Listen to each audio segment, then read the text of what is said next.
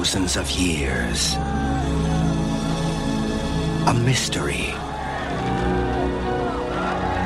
A secret. A threshold to the future. Where'd you find this? I've, I've never seen anything like this. One man will break the code and open the door. Well, I should read Stargate. It was in front of us the whole time. The other will lead the way. Why are you here? I'm here in case you succeed. Jackson's identified the seventh symbol. Backup storage, reserve power, on. What is that? It's your Stargate. We've opened a doorway to a world we know nothing about. The beam has locked itself onto a point somewhere in the Kaliem galaxy. It's on the other side of the known universe. Your turn now. They prepared for danger. Begin final evacuation. They expected the unknown, Stabilizing system. Initiated commencement sequence. but they could never have imagined this. Hello and welcome to another episode of Rewatchability. I'm J.M. McNabb, joined as always by, Robert Laronde. and we're joined by a special guest this week. It's our friend Sina Rahmani. Hey, Sina, Hello, folks. It's nice to be back. the host and uh, editor curator of The East is a podcast, um, which you can find on, uh, you know, however you listen to this. I don't know. That's your business. uh, we've got a special episode for you this week. We are going to be talking about the 1994 science fiction blockbuster Stargate, Mm-hmm. directed by Roland Emmerich, starring James Spader and Kurt Russell for some reason. Yep. Uh, Wait, I mean, come on. I mean, Kurt Russell for some reason. Well, no, I, I I love Kurt Russell, but like I can't imagine like a Hollywood executive being like, "We got to find a project for Kurt Russell and James Spader. They got to get those two together." and if a cast member from The Crying Game is around too, that would be the icing on the cake. Before we get into that big big movie, exciting to talk about. I do want to thank all of the Patreon donors. You can go to patreon.com slash rewatchability and kick in a few bucks, help us keep the show going. You get the show early and ad free, and we sure do appreciate it. Mhm. But let's get into Stargate because there's so much to talk about with this movie. Let's start with you, Rob. Do you remember when you first saw this? Okay, so I have to confess that I didn't see the film Stargate, but but hold on, hold on, Jam, hold on. Okay. I read the novel. No. yes, I did. By the authors, Roland Emmerich and Dean Devlin. oh, God. And I remember it to be, uh, you know, Wait. pretty good. Why? Why did. Why? Why? Yeah, that's a good question. You know, I think it's one of those things that, like, was it in hieroglyphics or was it in English? was it on an, little bit of ancient tablet?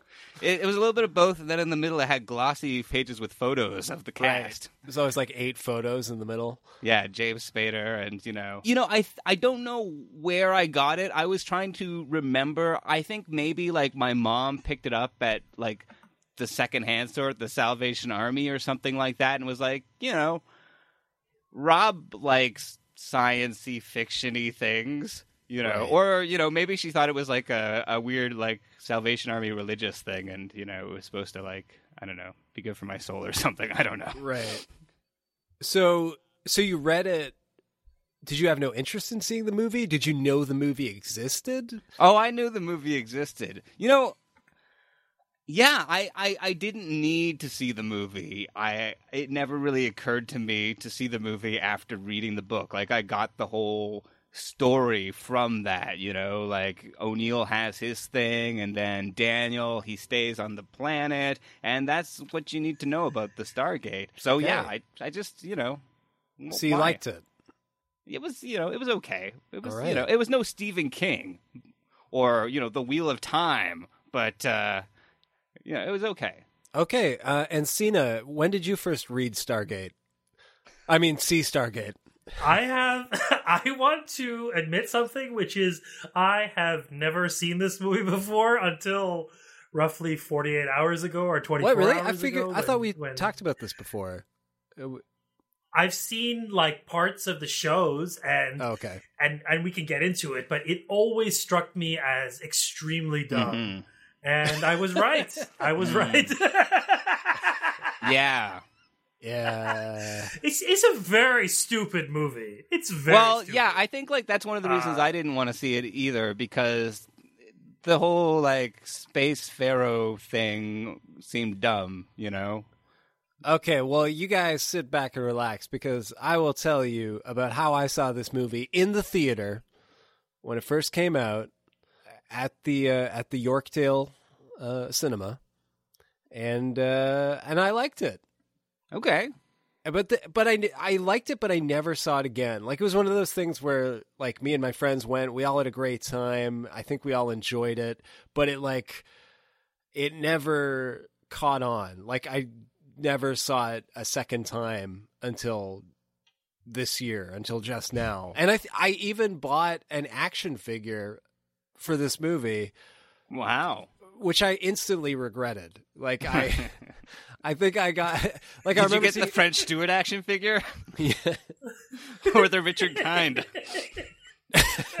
No, I was. It was like one of the like villains' henchmen, like Oh. which I think just looked cool. But I, yeah, I bought it because I thought it looked cool, and I was advertised it on shows I liked, and I was dumb and impressionable, so I bought it, and then I instantly regretted it, and it was like, what am I going to do with this? I'm not going to buy another Stargate figure. Like, I guess this guy will just have to interface with my with- Ninja Turtles. Get the Robin Hood Prince of Thieves action figures in there. which I still have. I found some at my parents' house not long ago. Do you have And I- Rickman? What's wrong with you?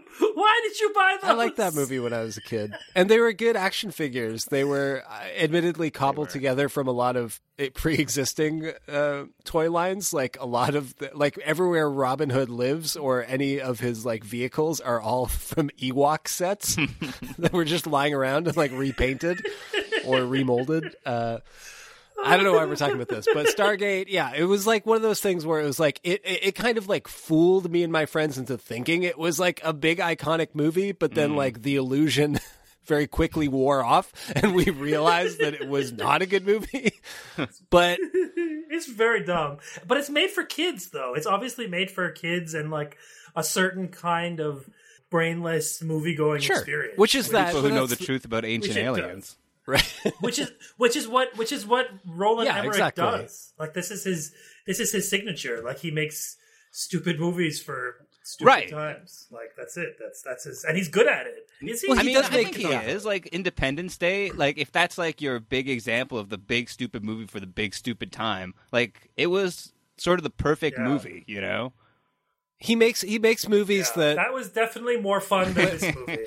when we were kids, like the movies he made were like perfect like event. Like I remember all the times I saw his movies in the theater. I remember them being packed and you know exciting to see. But the, you know he doesn't necessarily make movies that that last. No. Uh, but let's get into it because there's so much to talk about. Rob, do you want to do the rundown for Stargate? I sure do. So, it starts in ancient Egypt, and, you know, there's some ancient Egyptian people hanging out, and they see this light in the sky, and there's all this, like, sand that's being blown everywhere because it's the desert, and then they look up, and there's a big old, big old triangle descending from heaven and uh, it sort of comes down like ET's ship. It's not actually too dissimilar from ET's ship. Uh, Wait, does that? I don't remember that happening. what? Oh, well. Did you not watch Yeah. the I extended didn't. cut? No, Oh, JM. Oh, oh, you missed Yeah. out, I watched the version that was free on Hoopla. well, you missed this whole part, which I, you know, I think is now, now that I'm thinking about it, is totally integral to the movie. right, But, right. But okay, so yeah, that happens, and then it cuts to ancient Egypt, but not that ancient. We're talking like 1928 ancient, like you know, like your grand, your great grandpa ancient, you know, and they are doing an excavation, and there's like a whole bunch of Egyptian people, and then there's like some British people who are in charge, and they brush off some stuff and they see something, and it looks kind of like you know a a relief carving, but they're like, is it a fossil? And uh, that's all we get. Oh, and there's also a little girl, of course, with a uh, with a piece of jewelry. Of course, is this before Titanic or after? This is that era. Oh no, this is maybe right before. It's Yeah, it was a few years before. James was. Cameron owes somebody some money, kind of.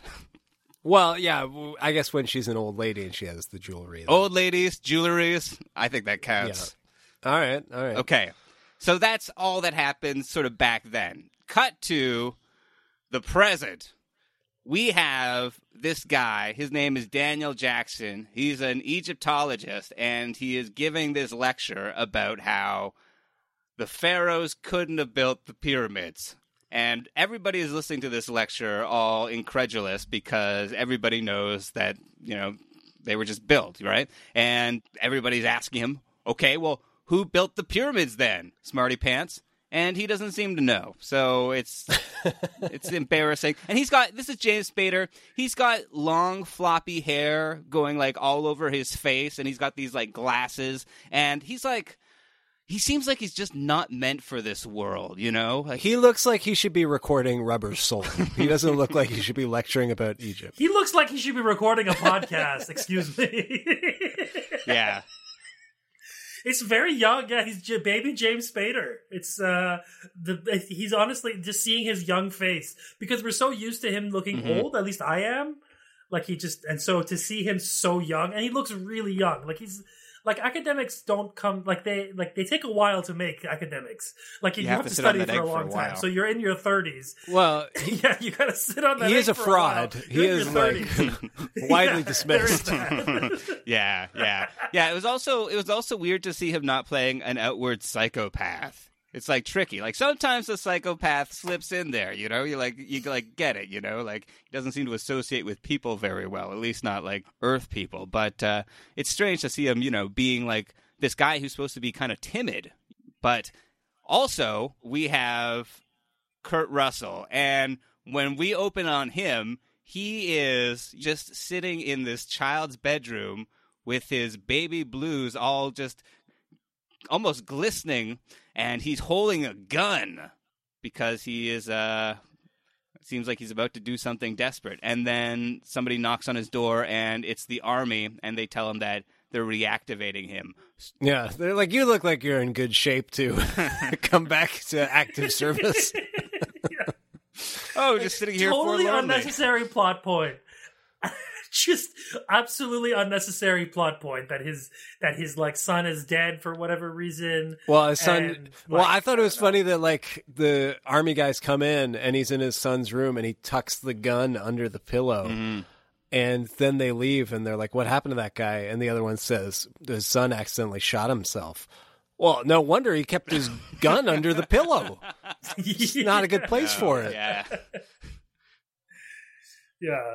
They try to pay that off later and it doesn't really work. yeah. You can tell that this extended cut that I watched, I was like, wow, they're finding every scrap piece of footage to sell another Well, DVD, no, I, I think I I'm think that's in the regular cut too. If if I think I know what you're alluding to, but uh, also uh, I do want to say that Kurt Russell like looks way cooler in this scene. yeah Like he he's got like the stubble and like kind of shaggy hair, and he he looks hot. He looks like Snake Plissken, and mm-hmm. then they completely ruin his hair. Oh yeah, they like. And I mean, they make it like a perfect square. It is like. I mean, it's almost like Guile from Street Fighter. It's so angular. that's what I thought.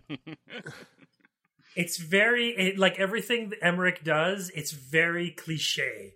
Like everything is carved out in front of you. So like Will Smith is the like fast talking like you know black guy that's like one character star of like of a Roland Emmerich film and then Kurt Russell is like the dejected military man. Like it's all just collection of stock characters. I mean that's that's fine. I mean on principle that's fine. There's nothing wrong with that. It's just it's so funny to see them all collected in in Roland Emmerich's movies and it keeps happening. 2012 is the same way. Like it's uh, it's all just kind of familiar people that that are sort of roped together. Yeah, in well, I mean, that's also, I mean, that's such like a, a trope of these action movies, sort of at the time, like you know the the Armageddons and the Rocks, and also like this movie has like a whole lot of other movies. Like, I mean, maybe I'm just thinking about it because Kurt Russell's in it. It kind of feels like The Thing and Alien as well. Just they happen to go to you know. uh Space Egypt instead of you know being stuck in Yeah. the in the thing. Yeah. But anyway, so basically they've gathered all these people at this military base because they have this thing, this they don't know what it is. I mean, we don't know what it is at first, but it has all these symbols on it and they need Daniel to translate these symbols because he is the he's the most translatingest Egyptologist in the land. And uh, so, you know, he goes in there and Richard Kind is the guy who has been working on the uh, on the thing so far. And man, talk about people looking young. It's weird to see him, you know, looking like a, a Looking exactly the same as he does now. yeah. Yeah, he does not age I- whatsoever. He's like I will Paul say- Rudd, but you know, just already started up here. no, Netflix I show. will say, like, I think my opinion of this movie would be way different if they just had it, if they just cut out the James Spader character and had this be an expedition led by Richard Kind. Had everything happen the same, but it's Richard Kind. it would have been pretty hilarious. Yeah. Buried. Excuse me. Uh, what, what, what are you... What are you doing? Not coffin. For all time? Who the hell translated this? Uh, I, I did. Well, this should read A million years into the sky is Ra, sun god, sealed and buried for all time. This left door to heaven is.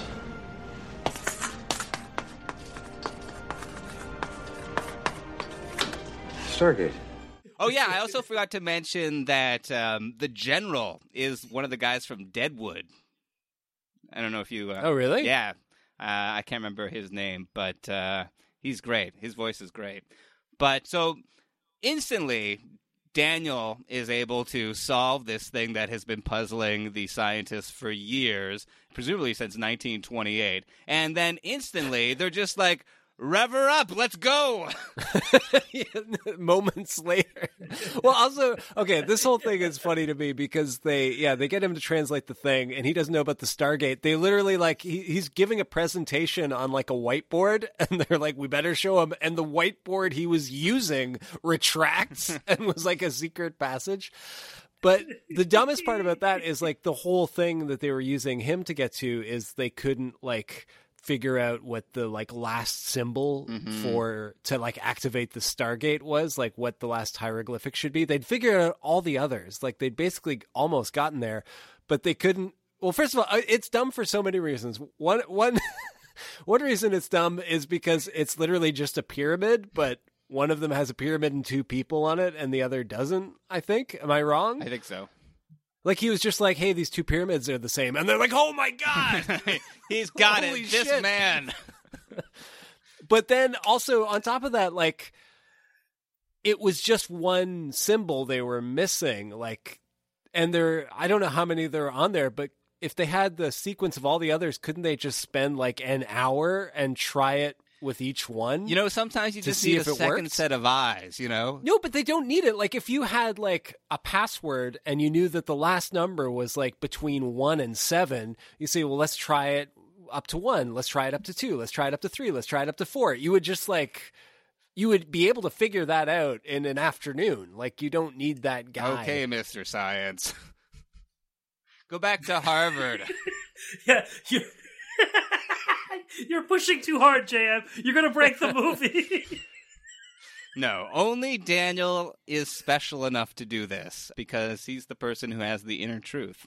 So they send a probe first of all into this Stargate and it doesn't come back. And then there's this whole thing about how like, oh, they don't want to send a reconnaissance team because they won't be able to get back. Because I guess you need a Stargate on the other side and it's going to have all these different symbols. So Kurt Russell doesn't even, you know, he, he says it's totally off the table, but Daniel sort of convinces him that he'll be able to figure it out once he's there. He's like, I can do it. And they're like, well, he has been here for a day or two. If let's, let's let him do it. I don't even think that they've had lunch yet. Like they have the entire like they have the entire resources of the US government, military, like literally the strongest empire that has ever existed, hundreds of millions of people and and like 25 year old James Spader is the key to their he, and he's just like a conspiracy theorist. It would be like, yeah, it would be like if the American government just sent like a YouTuber, to like who has all these like an anti. well, a couple of years ago, actually, that would have been uh, right, right in keeping with the way things were going. I will say that like when it came out, I was very impressed by like the actual effects of the Stargate itself. Yeah. like that kind of like ripple water effects. I remember being really cool at the time. It's pretty neat. I I mean, I have to say, I like the idea of the Stargate, and I Yeah. even was a little bit on board for the sort of journey of discovery, even though it was happening remarkably fast. That you know they sort of take you on, like here's the Stargate, now we're going through, and now like the people are going to go through. It's like it's kind of exciting, Yeah. But once they get there, it gets like really dumb. I mean, even dumber. Yeah, so they all go through. They they send one scientist, they send one, one Egyptologist, and then like eighteen military guys, including eh, eh, another like we talked about Billy Crystal last week on the show. We get another prime example of the '90s alpha male, French Stewart. Yep. yeah, what was he doing in this movie? Oh, it's so stupid. It's so stupid. This whole movie. Oh, I mean, it's, And I will say, I- think yeah. of like how how he got cast, and like, yeah, maybe he's been like typecast since. Maybe he could play more more things when he was uh younger, but Roland Emmerich also has weird casting policies. Like Harry Connick Jr. is in Independence yeah. Day. Like, like it makes no all sense. makes a lot of sense. He's a handsome man. Okay, fine. Hollywood is filled with handsome men, they're not Harry He Connick croon. Jr. He's a crooner.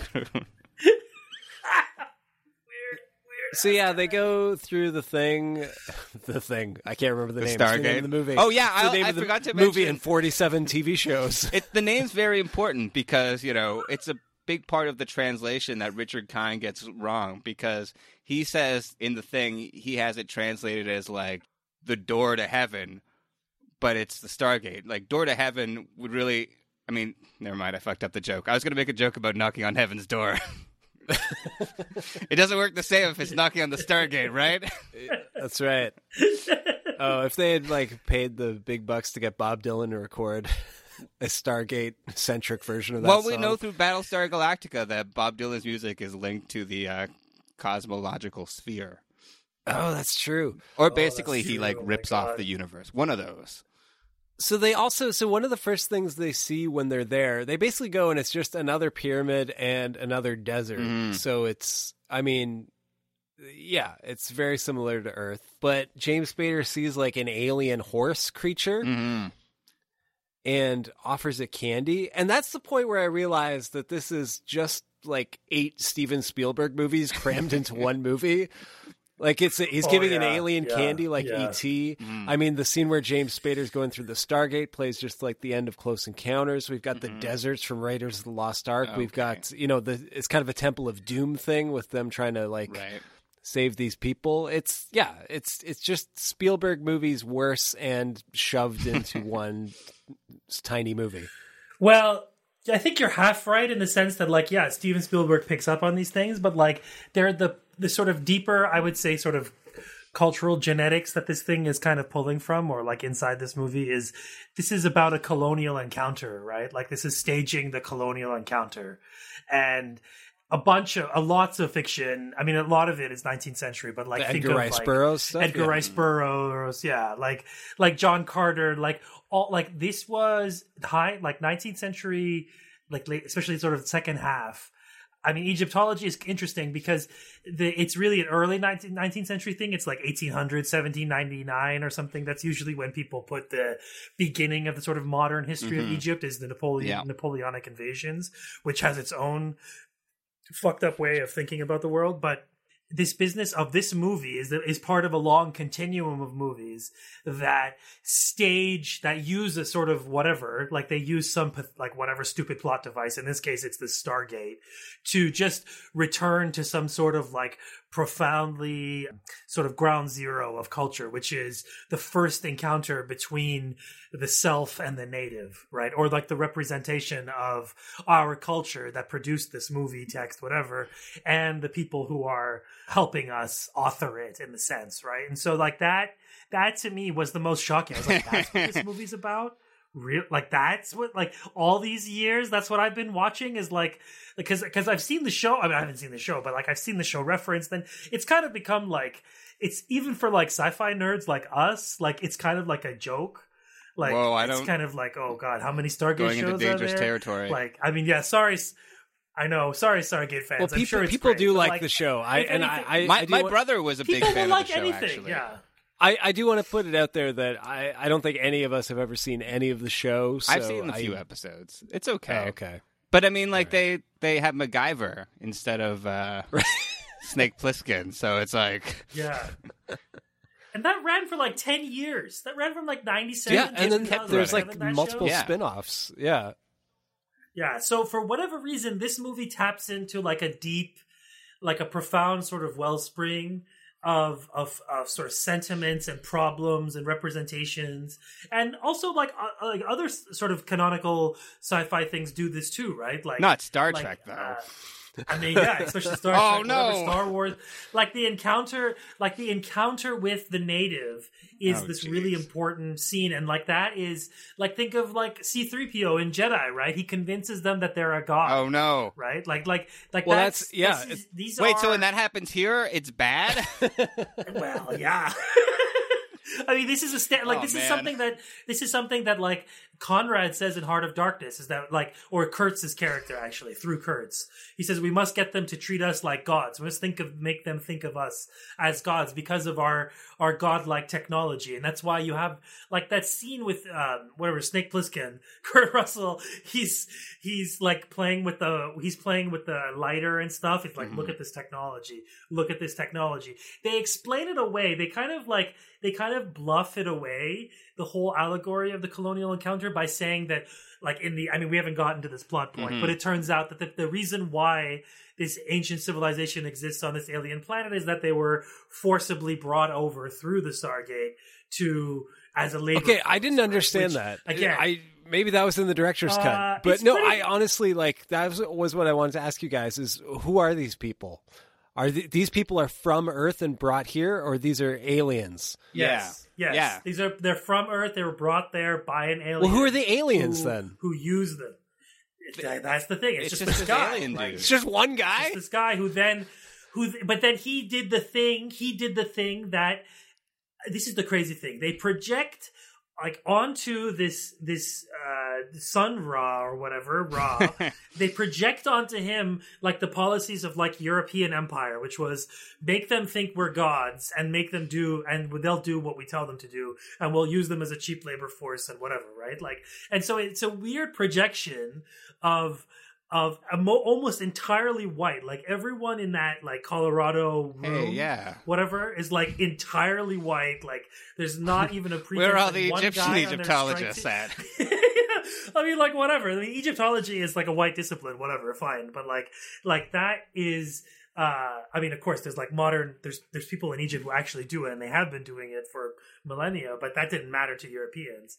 But like this business of of of the colonial encounter is so powerful and it's so troubling. I mean, not troubling, but like think about it, this is 1994. American soldiers are are are all over the Middle East. They're all over like Yeah. Saudi Arabia. Uh, they're they're in northern Iraq. They set up that autonomous that no fly zone. Yeah, and this movie has that whole like liberation narrative. Yeah at the end it turns out to be a weirdly you know it's covered up as oh you're oppressive you're oppressive foreign lead like this import impress like you're oppressive leader of these uncivilized people. He's mistreating them he's mistreated them or she or whatever. And we're gonna arm these uh, arm these dispossessed people to fight back and whatever right? So it turns into this weird you know and, and and it's no accident that Lawrence of Arabia sort of wannabe music is playing Oh, across yeah. the whole movie. Like that music, because that's what Lawrence, that's what T.E. Lawrence was. T.E. Lawrence was a low level or mid level British agent sent by sent sent by the British Crown to help to help uh, help organize the revolt of the Arab tribes against the lingering power of the Ottoman Empire. Right. So like T.E. Lawrence is that sort of like a minor figure in that who was blown up to this hugely important figure because of the fucking Yeah. movie and because of the weird culture. And I, but it. I think you've hit it on the head. Uh, I think that's the movie that. Because Yeah. I, that's like Spielberg's favorite movie. That that and The Searchers, Yes, exactly. right? So that Yeah, becomes exactly. like him and his schools. You know that influences all of his movies, and then it's like Broken Telephone that gets you know knocked down a peg, and and everyone tries to copy that. And then, like you said, there's everything that was happening in the world at the time in the early '90s. Yeah. Uh, but I was genuinely confused because yeah, they they they treat these people like they're not like, "Oh my god, there's fellow earthlings here." They treat them like a fucking alien race. It's that's why I was confused. It's weird. Uh, Stay back. They have fangs. But that's Empire. I mean, but that's Empire, right? Is that like the alienness, foreignness? Like these are. That's why Arrival is a really good movie.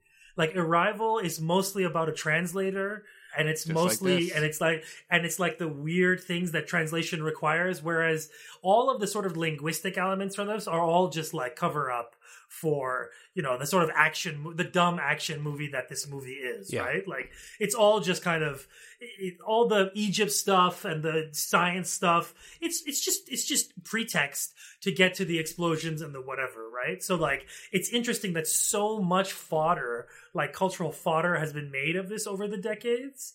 That like this really dumb concept has just been manufactured to all that and very uncreative whatever. Like it's not you know has just been turned into and like respun for so much. I mean i mean roland emmerich sits on like a pile of gold coins because of these movies because like people just eat all this stuff up. Now it's interesting Carolco this was a Carolco movie right how do you say that? Carolco? Carol Co? I don't know how to say it. The same people who did Total Recall and I think some of the Rambo movies or something. Like big swinging dick movies, if, if one, if I can describe it that way.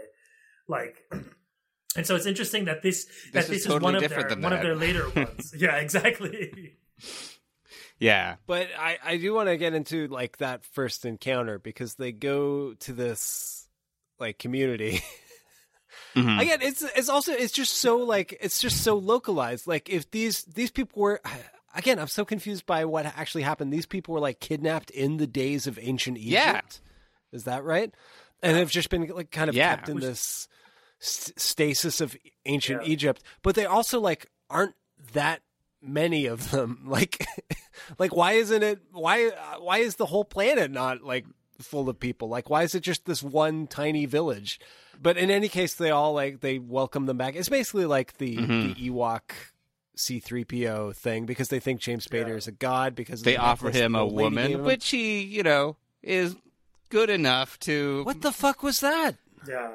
All that. That's all. That's every cliche of these colonial encounter narratives. Like it's always the elder tribesman offering. And then they're like, "No, no, I won't the No, no, no." But then later, it's they're like, always this, this is this. But- yeah, yeah, and there's like, now I've earned it. yeah, it's so fucked up, man. No, no, no, no, no, no, no, no. You don't. You don't have to do that. Please.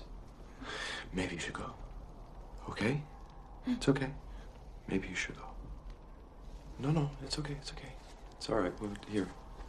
Oh, here, let me grab this. تيمونا قلنا نيونا فاريا فاريا بكريم يا ريو يا حبيب ميرا توتو ميرا توتو no, no, no, no, no, no. It's me.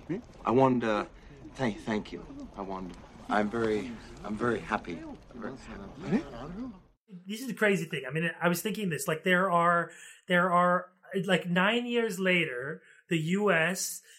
invades Iraq illegally, c- uh, kills, uh, it be- it begins a process that would take the lives and kill over a million Iraqis. Like there are men who go to Iraq who kill Iraqis who grew up loving this movie.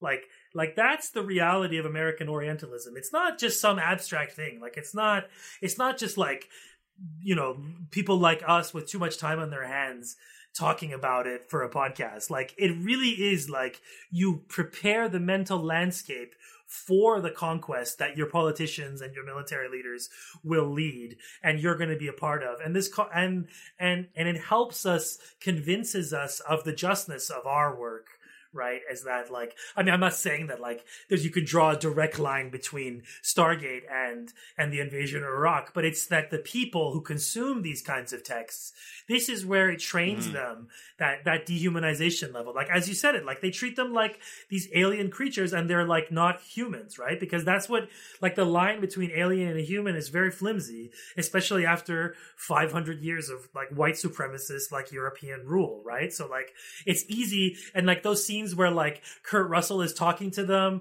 and they're like dogs basically like he like puts their Mhm. hands over and they start copying him Yeah. like babies like like it's really like this is profoundly profoundly racist It, wa- it was And- staggeringly and- racist. Is there something worse than Yeah. staggeringly? Oh my 'Cause I would like to use that one. it was it was kind of shocking. I was It's- trying to look up to see if there was any like backlash at the time, and I couldn't find anything. Because even like when did True Lies come out? Because that like there were, yeah, it was Same around era, the same yeah. time, Yeah, and like there were Earth. protests. So there were articles, right? Yeah. No, but this like Yeah. this was What happens in crazy. Space Egypt no, but that's true. No, you're Egypt. right, Rob. You're right because you can Yeah, yeah. Exactly. Like you can allo- you can turn those racist sort of colonial encounter narratives into allegories science fiction allegories very easily. And that's john carter. Mm-hmm. that's like the og text of this whole genre is john carter. What's funny is that john carter the movie so many years later just just implodes. It doesn't have anything. Whereas this movie which is extremely dumb john carter uh like this is this or like what was it called? Uh, Princess something of Mars? Earth, Man on Mars or Yeah. some prince yeah Princess of Mars. And uh like this is extremely dumb dumber version of that. I mean I didn't see the John Carter movie. I read the novel. But um but yeah no it's it's uh it, it- yeah like I, I'm not a guy who's like precious about this stuff. Like I don't like I, I, I, you know, JM, JM knows me from for a long time, and, and Rob, you know me too, actually, for a while too. So like, I, I come on these shows and I talk about like representation and stuff, but like, like this movie is is for a mass audience. It's for it's designed to be watched by millions of people. It's not some art house thing. It's not six degrees of separation, right? Like this is a mass, like this is a mass text. And as such, and especially because the the child aspect to this, and like the blockbuster aspect, when this movie comes out, 1994, a kind of important moment in Hollywood history. It's kind of, I mean, this is Hollywood at its height, kind of, right? Like 1999, Yeah. supposedly the greatest year in Hollywood filmmaking, is like five years around the corner. But like in terms financially, sort of materially, American culture industry is never going to be as strong as this decade. And the fact that like this movie is such a hit and it produces immense amount of culture afterwards is, I mean, to me, such an indictment of of everything that we grew up with. It's like what, like this movie, like because it insults your intelligence on top of being racist too. Like it's not. It definitely like, the insults culture your makers Don't think much of us, and you watch this movie. Yeah, I mean, I was oh, like, oh god, I was Oh, prepared, can you know, because Sina, I knew that we were having you on this podcast. I knew that we would bring up colonialism somewhere. I knew that it was going to be somewhere in this movie, right? And so I was like, okay, there's some like Egyptian aesthetic. That's like, you know, it's a little bit iffy. But then, but then when they got to the village and they started like worshiping like gods, it was like, oh man, that's just like, oof. Yeah. Yeah. And giving the- them like the- a candy the- bar girl, and like- like and the, yeah. So this girl, you know, yeah, the elder's daughter, Yeah. you know, is offered to Daniel, and he's too good to to take her because he's not like that, you know, not like those like ruffians in the in the Marines, you know. Yeah. But Not like French Stewart over there. no, no, no. But rather, he he shows her that he has a unique soul, and you know they have like this whole big thing, and then of course they're destined to be together anyway. And I think later people think that they're married anyway because he wasn't supposed to say no to to her. So that's it's weird, and uh, yeah, and troubling. And also, while they're there, Kurt Russell also bonds with the boy that is that girl's Yeah. brother because obviously like uh he is a little bit uh you know broken up still about his son and so he has like a a little bit of a connection you know Yeah. Well, he, gives him first. This connection manifests as him giving him uh, cigarettes and a lighter,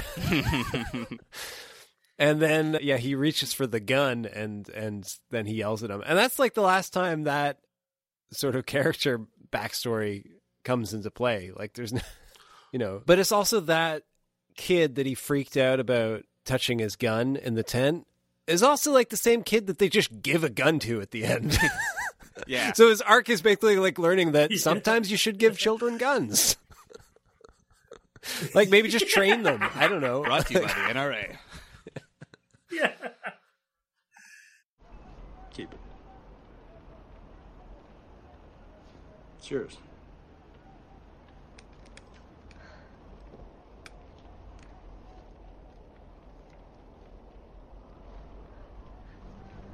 It's yours. No! Dangerous!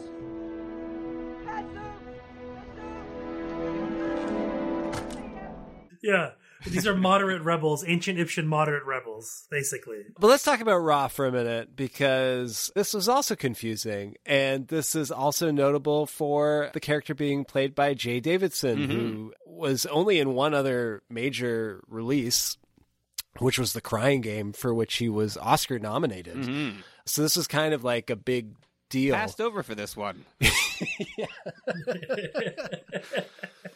But he, I, One of the less discussed Oscar snubs. I, I mean, I've got more to talk about him and how he got involved with this movie in the trivia section of the show. But it is weird to see him. But like, I, I certainly hadn't seen the Crying Game when I saw this movie as a kid. But having seen it now, it's it's it's funny. It's it's it's a bold choice. Like I did read that originally they were they was supposed to be just like an old guy Right. as the villain, and instead they were like somehow it came up probably just because they wanted to capitalize on you know on the buzz and and success of that performance that they uh, ended up getting Jaye Davidson. But it's weird. It's real weird. It's confusing. I mean, there were some rewrites with the character. I guess we'll just mention it now. But like originally, it wasn't supposed to be Ra or an alien. It was supposed to be just another human who was like being controlled by the alien, and that wasn't going well at test screening. So they were like, "Fuck it, let's make that character an alien." So they just like made his eyes glow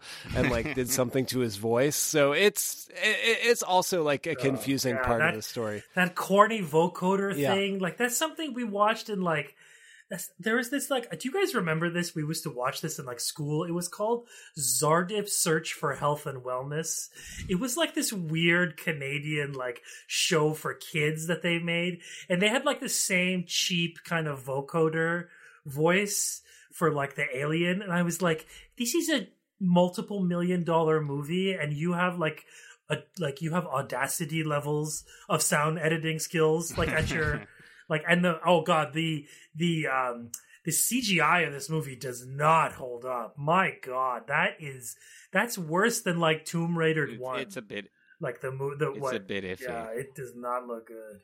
And the those early scenes, like apparently those were shot in Arizona. The uh, 1920s scenes, those were like shot in Arizona, and you can totally tell that it's like you know just a cheap like. Why do Roland Emmerich's movies are like this? They're expensive, but they look incredibly cheap and dumb.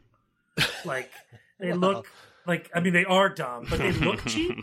I don't know. Like I don't know. I mean Godzilla was kind of like that. It kind of looked. It looked. I mean I guess Godzilla was like in a big city, but like I don't know. Roland Emmerich got some fucking issues. But the thing about the thing I found sort of interesting about the Jaye Davidson character is that like they chose to make this character. I mean, he's obviously like a sort of uh, effeminate, plays it very effeminately. There's like there's bits where you know he interacts with other characters in ways that might be homoerotic, and that made me think about some other. Made me think about like the movie 300 where the uh, the Persians are also sort of like painted as these like you know really effeminate sort of things. And uh, and I think like that's a, a thing that has been written about like you know the uh, the sort of like othering of other cultures as like you know uh, problematically gay and also like you know yeah m- putting you know making gay people seem like a, a threat you know? Well, it's, it's an old Disney, you know, trick. Well yeah that too yeah Yeah. Yeah, I mean, like that's the thing. This foreignness is so is such a useful category that you can do so much with it. So, like, foreignness can be skin color. Foreignness can be. La- I mean, the language that these people supposedly speak. Like that main guy, I can't Ra? remember his name. No, not the main. Like the main, the main oh. villager guy, like Yeah, the head of the village. Like he, like he's just like he's like he's just using like dumb words, like it's fake language, like you, you, like like it's just Right. Know what I mean? It's just like this insulting, yeah, like it's this insulting, low intelligence kind of form of communication. I mean, one thing they can hide behind that is like, well, this evil alien kept these people underdeveloped. So they're they're out of they're anachronistic. They exist outside of time, and so that's why they're like undeveloped and they don't read. Now, this is another important colonial, extremely common colonial kind of talking point, which is we will bring the light of education to these dark spaces of Mhm. the earth. And the whole thing of teaching literacy Yeah. and the idea of what literacy offers in terms of opening the mind as if like like like only after like literacy is given to them do they think about their identity right which is like bullshit like you can you don't need to be literate to like have an identity to understand that you're being exploited and used as slave labor like even if african american slaves weren't like enslaved people weren't like literate. They still knew what they were in society and they still knew that it was like wrong and unfair. Like you don't like and they still revolted too. So like this whole thing of turning them into modern subjects bringing them the light of modernity and then ally with them to overthrow their unjust god fake god right? Like that is i mean this is this is just this is just you know gourmet gourmet imperial culture Yeah. that you know colonial culture like a 19th century variety. I mean it really this guy oh roland emmerich really loves this stuff. He really like like you know i mean this is a debate that jay and jam and i had over king kong peter jackson's king kong long ago about about like the viscerality of that movie and how like there is like like blackness is rendered as like mm. disgusting and alien and Right. gross whereas the innocence of what is it naomi whatever her name Naomi is Watts yeah, Naomi Watts. Like, is it her? Well, is that- her. yeah, that movie is especially bad. Yeah. But yeah, like the innocence of like, but like that. Those are colonial encounter movies too, right? For like sure. that's another famous one of of locating lo- locating your own sense of self and using the foreigner sort of alterity or otherness to sort of anchor that. I mean, that is all over. yeah, this the Pe- the Peter Jackson one like it basically took like what was in the original King Kong and somehow made it worse in like the 2000s. yeah. yeah. Yeah, like he made, like he's like, can you make it more racist and look And nicer longer. too? like, longer. must Yeah. be longer Uh, well, I mean, that's the thing. Like when you when you get to when you talk about when you render like questions of race and culture and identity and like you know history and like the Im- like the imbalance of power between North and South, right? Like when you when you allegorize that into movies like King Kong or this movie or whatever, like you can say things that you couldn't say otherwise. And that's why you use those sort of plot that's why you use those Right. plots because you can you can represent it. But you can't you can't like i mean i guess you can I mean, you, you can't like do that same sort of colonial fantasy today. But you can certainly cover it up with like oh aliens and whatever. And actually one of the things about this movie is that like the premise of this movie is actually confirming one of these kind of racist right online sort of fetish points, which is, oh, the Egyptians couldn't have built those pyramids. It's way too advanced for those dumb fucking people. So clearly aliens had to do it. Yeah. Right. Which is like, it's so impossible. For, and this is something that people say about like indigenous architecture here or across the world, right? Like this is something that modern people have invented, projecting contemporary racist attitudes about the world onto the distant past so that we can justify ourselves in collecting that past. I mean, for God's sakes, the Stargate is in Colorado. How did they get to Colorado from Egypt?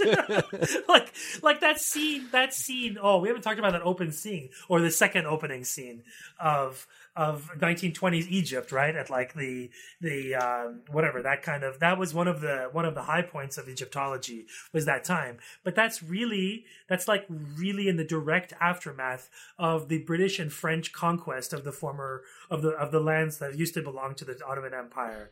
Like that's like they're about to ma- like they've created they've created the modern countries that we know today or more or less like they laid the groundwork right? Like man like they're gonna they have their mandate in palestine they in syria they you know whatever lebanon is carved out. Like all these this is when it's happening. It begins in this time. And so the fact that they go to this period extract you know this this stargate thing take it to colorado where they can experiment on it and it takes them 70 years. And it's just it's, it's so stupid. The woman who was a child at the dig in 1928 is still working on it like 60 years later. You gotta get tired It's of so it after that.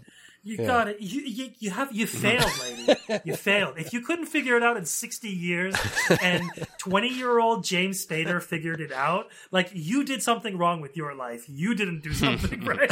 Like, oh man.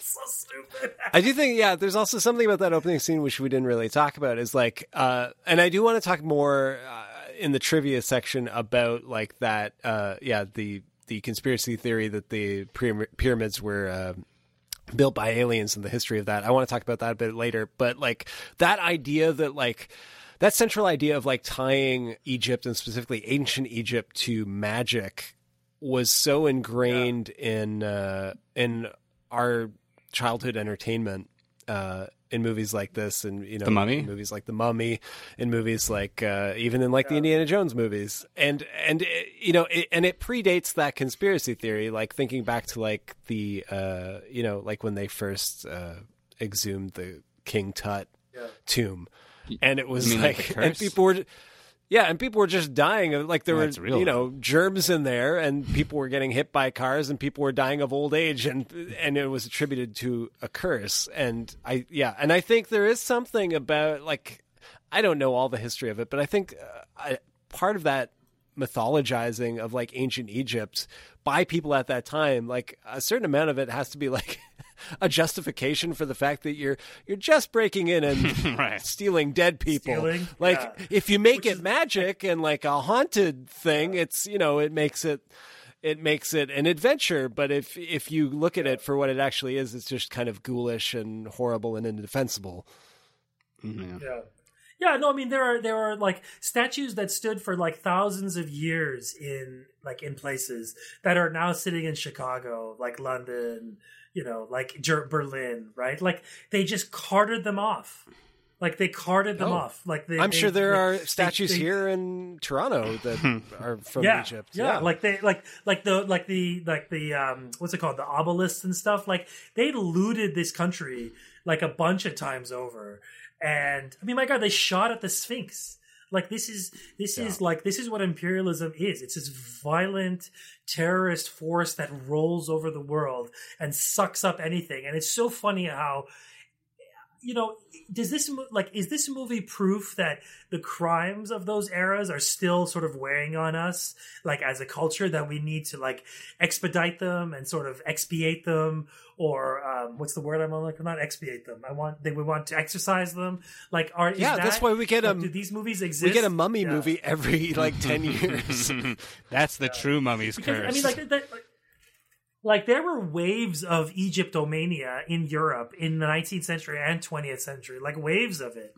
Like the way that like things come in and out of fashion, that was Egyptology. I mean, great. Like I think to this day, you still get taught ancient Egypt in oh, like, Oh, yeah. public schools. Like why? Like why would we do that? Like what what sense does that make to us? Like why pick just that one tiny corner of the world of of a moment to tell that story. There are incredible civilizations all around the world, but for whatever reason, I mean, I know I, there's a couple of reasons, but for like imperialist colonial reasons, like historical reasons that are very concrete, we get it begins. You know, we get King Tut, we get that sort of, you know, we get those sort of signifiers of ancient Egypt, right? And um, you know, I mean, it's it's nuts, and it's movies like this that continue that legacy. I mean, it's insane that they still make the money mummy movies, even though they don't like the last one did a big did tank big time. Oh yeah, the the most recent the one, Tom Cruise one. Yeah, You guys did an episode on it. You guys ripped it to shreds. I remember. It's a I don't good think we did. no. No, didn't? Well, we You talked did about it- the you- Brendan Fraser No, you one. did.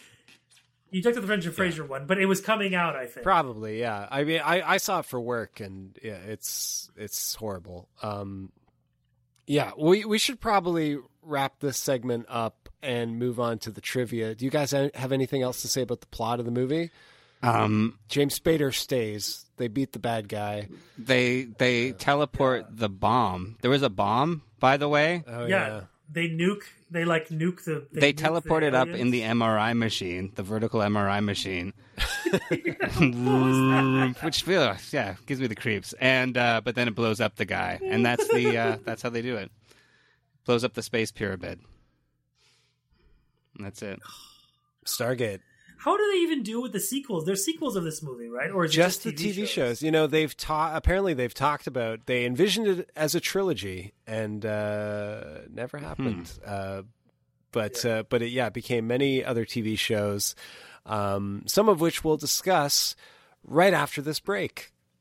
We're back on rewatchability. We're talking about Stargate with Sina Rahmani. Uh, we're not big fans of this movie, as you can probably tell. Well, maybe, maybe let's leave a little bit of surprise possibility open. I do have uh, some trivia questions for you guys. Are you This isn't going to be any like hieroglyphics or anything, is it? Yes, it's a, it's a translation. I have Richard Kind here. Richard, would you come in and uh, Jackal, I have Horus. Uh, so uh, this movie came out in 1994. Stars Kurt Russell. Kurt Russell has one other screen credit in 1994. Do you guys know what that is? Hmm. No. Mm, no idea. Well, he was the uncredited voice of Elvis in Forrest Gump. Right. What? Yeah, I knew that. Oh yeah, because young Elvis shows up to Forrest's house where he stays with his Yeah, mom, something or like that. whatever. Yeah. I don't remember. and he teaches him how to Mm-hmm. dance or something. Yeah, exactly. The uh the music, I'd say like the real legacy of this movie other than the TV shows is the music because Mhm. that music was constantly used in other trailers. The composer was a guy named David Arnold who had only ever done one other feature film. He'd done some other like uh student films and he did something with Bjork, but he wasn't like a a big composer at the time. In fact, at the time he was hired to do the score for Stargate, he had just applied for a job at a video store. Oh wow. Uh, Could have been renting UK. out Stargate. right. oh man, can you imagine if he yeah, if he hadn't gotten the gig and had to like yeah, rent rent out VHS copies of Stargate for like a year afterwards. But you know, I have no way of really fact checking your answers here, but I wondered if you guys could think of any other trailers that uh, feature the Stargate music. I have a few of them written down here, uh, but the, yeah, I can't even I can't even name the music. It doesn't it doesn't it doesn't remember that it's not that memorable to me. I think I only remember it from the TV show Um because they use the same music, obviously, for the TV Yeah. show. Yeah, I'm going to say Stuart Little. no, not Stuart Little. You can't. Did you fact check that? Well, I've gotten some written down here. It said it was used in the trailers for movies like Deep Rising, Independence Day, Jumanji, The Mummy, uh, Polar Express, Sky Captain and the World of Tomorrow, Waterworld, and Drag Me to Hell, which uh, I don't remember, but wow. sure. And last question I have for you. So I, I'm not going to do a deep dive into the TV shows because I really don't have the time. Who does? Uh, I I rattled off uh, facts about like 18 different Beethoven movies a few weeks ago, but I am not gonna figure out what happened in all of these Stargate shows. But I did want to ask you guys if you know which future Justice League star appeared in the show Stargate Atlantis because they brought in a whole thing about Atlantis into it. Which future Justice League? Okay, which one is the Justice League? It's the one with Batman and Wonder Woman. Oh, okay. Uh, Zack Snyder made it. I'm gonna say Jason Momoa because he gets underwater right. a lot. It is Jason Momoa. All right. Uh, he played uh, Ronon Dex on Stargate Atlantis. wow. And actually, I'm looking at the IMDb for Stargate Atlantis right now, and it looks like Richard Kind shows up in it. Hey, that's nice. Give him give him some work. Yeah, that's right. I saw that he uh, he was in that show. Yeah, Is he the same same guy? I don't think so. Okay. We never That's find out what bad. happens to him. Presumably, he has a, a good life. Yeah, I guess he's yeah. I- Again, I would have loved it if uh, this movie was about him. So uh, yeah, there's some interesting stories about the making of this movie. Yeah, one was the casting of Jaye Davidson, who, like I said, wasn't in a lot of movies. Like he was basically just plucked out of obscurity for The Crying Game. Uh, he was at a uh, after party for a Derek Jarman movie, and uh, and was approached to audition for the movie. Got it. Didn't even really seem to want to do the movie, from what I've read, or like be part of the entertainment industry. Like he was working in fashion and uh, later became a model, but. Uh, yeah, it's it's fun. eh, uh, looking at like old interviews with him, um, it's it's funny because like no one seems to understand that he wouldn't want to be a movie star. Like all, all the interviews, is like, "What are you doing next?" He's like, "I I don't know if I want to do something." And uh, weirdly, uh, like pre Stargate, you know, in a few interviews, he bragged about not having an agent and said like he doesn't want an agent because he doesn't want to Do Stargate. end up doing a bad movie because they offer him a bunch of money and that's basically what happened like they offered him uh, a million dollars Mm. or or well the story goes that he asked for a million dollars because he thought there was no way they would say yes and they did say yes so he ended up doing it He's just been nominated for an Oscar. You can't you can't Yeah. demand um one one million dollars when you've been nominated for an Oscar. yeah Man, the way the way Hollywood kind of just chewed that movie out, just they made so many jokes about the ending of that movie. Like, Oh, people Crying yeah. Obsessed. Yeah. Yeah, that's Uh, how it exists in the culture, really. Though uh, they also said like he was really into like the costumes in the film, like when he saw what they were doing and saw the costumes because he worked in fashion. They did have to like adjust the costumes. Like you'll notice, like a lot of them, like the the costumes come up like just above the nipple, and that's because he didn't want to take his nipple rings out because he he said he just Oh got them and and Oh thought that they God. like the openings would seal up if he. What Ra can't have have nipple rings? yeah, right. Uh, Make them out of and, like uh, an Ouroboros or something. You know. You know i yeah I- just find him like a, a very curious figure and especially because like yeah i totally like imagine if like you or i or or just anyone that you know was just randomly like thrust into such a spotlight like Mhm. and didn't even have like the intention or or the desire to be an actor and and yeah like you can find that very unappealing so i i think it's it's very strange that he's in this movie and i haven't seen the crying game since like not long after it came out but like i remember him being really good in that movie but it was like like you said like it, you you remember the conversations around that movie at the time more than the movie itself I, I haven't Um, even seen it. I've just seen like yeah, like the parodies and you know the problematic jokes and you know the reputation. Really, to be honest. Right. There were also some stories about like I guess he didn't this isn't really funny, but he didn't have a very good time making the movie cuz he was like this isn't the funny part, but he was coming off heroin. Oh, jeez. And his his personal assistant, he had a personal assistant who was the the bass player from Frankie Goes to Hollywood. and it said on the second day of shooting, he disappeared with Jaye's phone, all of his petty cash, and his methadone.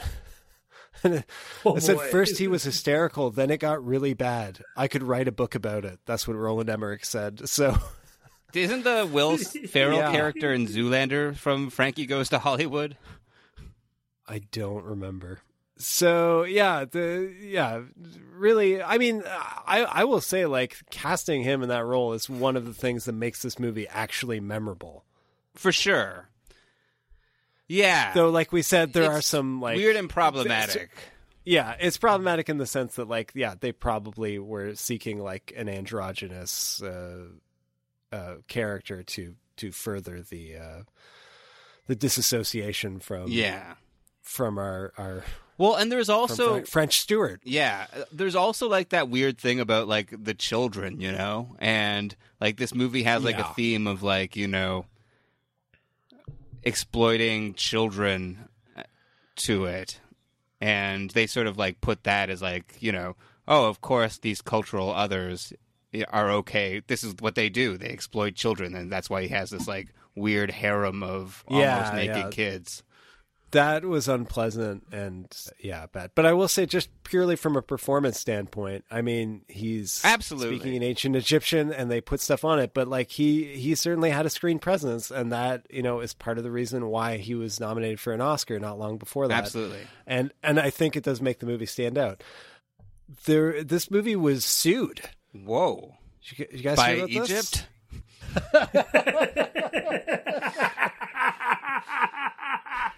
Uh, no. You can't just say that we didn't That was build a the good one. pyramids, assholes. Uh, it was uh, sued by a guy named Omar Zuhdi. Oh. I think that's how you pronounce it. Who is a high school teacher who had written a similar movie treatment and submitted it to one of the studios, I guess, in 1984. But he thought it was similar enough to sue for, and, and it was enough to warrant a trial, though it was settled out of court for.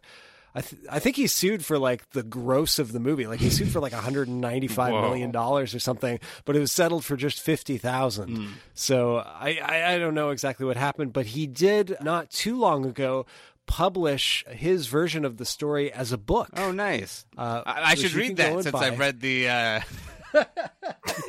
can't believe you read it. I cannot believe you read. The I book. can. What is wrong with you? Well, What but is I, wrong I'm with literate, Rob? or is that just because of colonialism? Maybe it is. I don't know. no, you're wasting your literacy. Yeah. I should read like Uh, uh, Edward Said or something. yes. Rob, you, Rob, you know Blaine and I don't let you read. No, Rule. You want to keep them underdeveloped. Yeah, we don't even want you to like draw things in the sand. I'm just here to Uh, make these podcasts and edit them together. the uh, uh, the book, if anyone's interested, is called Egyptscape. Hmm. Egyptscape. Okay, not a Uh, great title. Stargate's pretty good. Like I mentioned, there were action figures for this movie. Mm-hmm. You know, yeah, I, I imagine a lot of kids reused the James Spader one if they ever wanted to play erotic '90s thriller with their friends. Get one of my uh, Transformers, you know? There were, like we said, a whole bunch of TV shows, live action, and an animated series, Oh. which I don't remember happening. but- Stargate babies. right? I mean, if there's anything that this movie proves is that like the goal the goal of Hollywood execs is to create a franchise because you can it can you don't have to worry about, you know, like a new like you if you can create a fan base, then they'll just you know, this is something that you, you kind of enlightened me to, JM, in terms of when you talk about like, oh, you know, we hated the Rise of Skywalker or whatever. Like a lot of people liked it, like that's fine. Like it's a lot of people liked it, and they didn't go on the internet to talk about how much they liked it. And so it's you know there's always a market for these things, and this this movie is proof that there's always a market. Some hardcore for whatever you Stargate throw. movie. Oh yeah, yeah. out there. This movie was a big hit. But like I said, it was a big hit, but they never made a sequel because I think it was like the experience I had. Like every everyone went to the movies and had a good fun, had a good time going to the movies, and then you know no one thought about it again. And Nolan I Emmerich doesn't seem to be like a sequel guy though. Does he make sequels? well, they made the Independence Day one, and that But did that's not like go the well. reboot, right? Yeah. it was a Yeah, it was sequel. like- it was uh, Judd Hirsch was in it. Yeah, it's for true. crying yeah, out loud. It was a sequel, yeah, but it Uh, was like But you know, I think the problem with this movie, and it's the problem with a lot of the other movies, is like his leads are just bad. Like for you know, we've Yeah. talked a lot about how offensive this movie is to like the supporting cast of of cartoon characters, but like the lead characters are also uh, terribly drawn. Like it, there's even, you know, I, I think a lot of this movie, I, it was so short uh such a short time span but like it seems patterned off of off of Jurassic Park in a lot of ways. But like Jurassic Park made everybody have differing viewpoints but still be smart. Right. and this movie even takes its smartest or its seemingly smartest characters and makes them dumb for no reason other than maybe someone will chuckle. Like there's that scene where like oh you know this is another uh you know hallmark of of uh kind of gross colonialist fantasy movies but like the scene where they're eating the gross food and it's like the the lizard creature that they have to eat or else they'll insult their hosts and uh, uh, James Spader uh, eats it and then says, "Oh, it tastes like chicken," and then he starts like doing an impression of a chicken.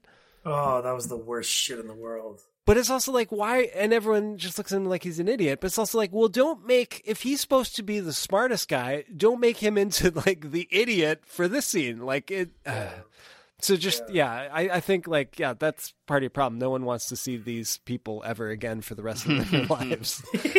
We're Uh, just glad and- that James Spader stayed on that planet. Right. James Spader has since publicly said that he only did this movie for the money. He said that Uh, about he every other movie he's script. done as well. Uh, probably. Kurt Russell refused to do it, said he hated the script, and then they found out they sh- sent him like an earlier draft, and they sent him a later draft, and he was like, "Oh, it's not that bad." So he agreed to do it. And at one point, apparently, according to Dean Devlin, there was a scene where uh, James Spader was refusing to come out of his trailer until they rewrote the scene to make it better. And Kurt Russell came in and said, uh, "Come on, you got to," you know, was trying to get him out. And uh, and James Spader said, "Come on, admit it. The dialogue's horrible." And Kurt Russell said, "Of course it's horrible. That's why they pay you a million dollars. If it was brilliant, you'd do it for free." That's a great line. yeah. So everyone kind of knew this was garbage while they were making it. But uh, speaking to that, like, uh, you know, problematic conspiracy theory about like the pyramids being created by aliens. And uh, am I the only one on this podcast who has been in the pyramids? Yes. Whoa. It smelled like BO in there. Was- a, a lot of that was the tourists, but I did not get a distinct alien vibe from the pyramids. Maybe that's what they smell like. Maybe they don't have uh, pit stick in. But it in was like it was like I mean they just like heard the tourists in like through these like very tiny like shafts. It, was insanely claustrophobic and uncomfortable, and I can't imagine anyone actually going there and getting any kind of like majesty. yeah, dude, it's a tomb. You're not supposed to hang out. And it's across the street from like I think it's a KFC. Like, like it is. It is. Yeah, the majesty of the pyramids has been somewhat marred by uh, by modernity. but uh, but that theory, the the I don't know if this is the origin point for that conspiracy theory. But certainly one of the big ones, and the way this the filmmakers of this film were exposed to it was the book "Chariots of the Gods." You know that, Sina? That book? Yeah, yeah, yeah. I've heard of it. And the book Chariots of the Gods was like a bestseller and made into a movie in the 70s. And Yeah. for some reason, the book was by Erich von Däniken, I think. And for some reason, when uh, Roland Emmerich was in film school in Germany, they showed him the movie of Chariots of the Gods in film school, Yeah, and that it makes sense. It made a big impression on him. That makes sense. Yeah. that makes a lot of sense. Yeah. And in case you're Yeah. wondering, it, it was the book Chariots of the Gods uh, just the ravings of a racist madman.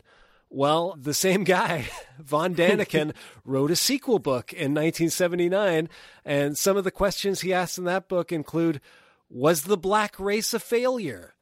Oh God. Uh, did the Oh, boy. extraterrestrials change the genetic code by gene surgery and then program a white or yellow race? Oh God. He also So that's the thing. Like, it's just all this stuff becomes so very quickly sort of fought, like just a very slippery slope to like race science, and it's always these guys love Egyptology for that. Well, yeah, and uh, last one, I don't know how this came up, but apparently he says in the book, "quote Nearly all Negroes are musical; they have rhythm in their blood."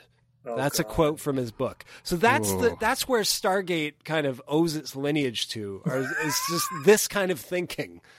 Yeah. Oh. I mean, that's the thing. Like, it's just it's th- th- that's why these movies exist. They're like they're just they're dumb sort of vehicles, but they tap into deeper things. And it turns out that the Stargate sort of you know the force of this movie has has propelled it like far beyond we could have ever imagined.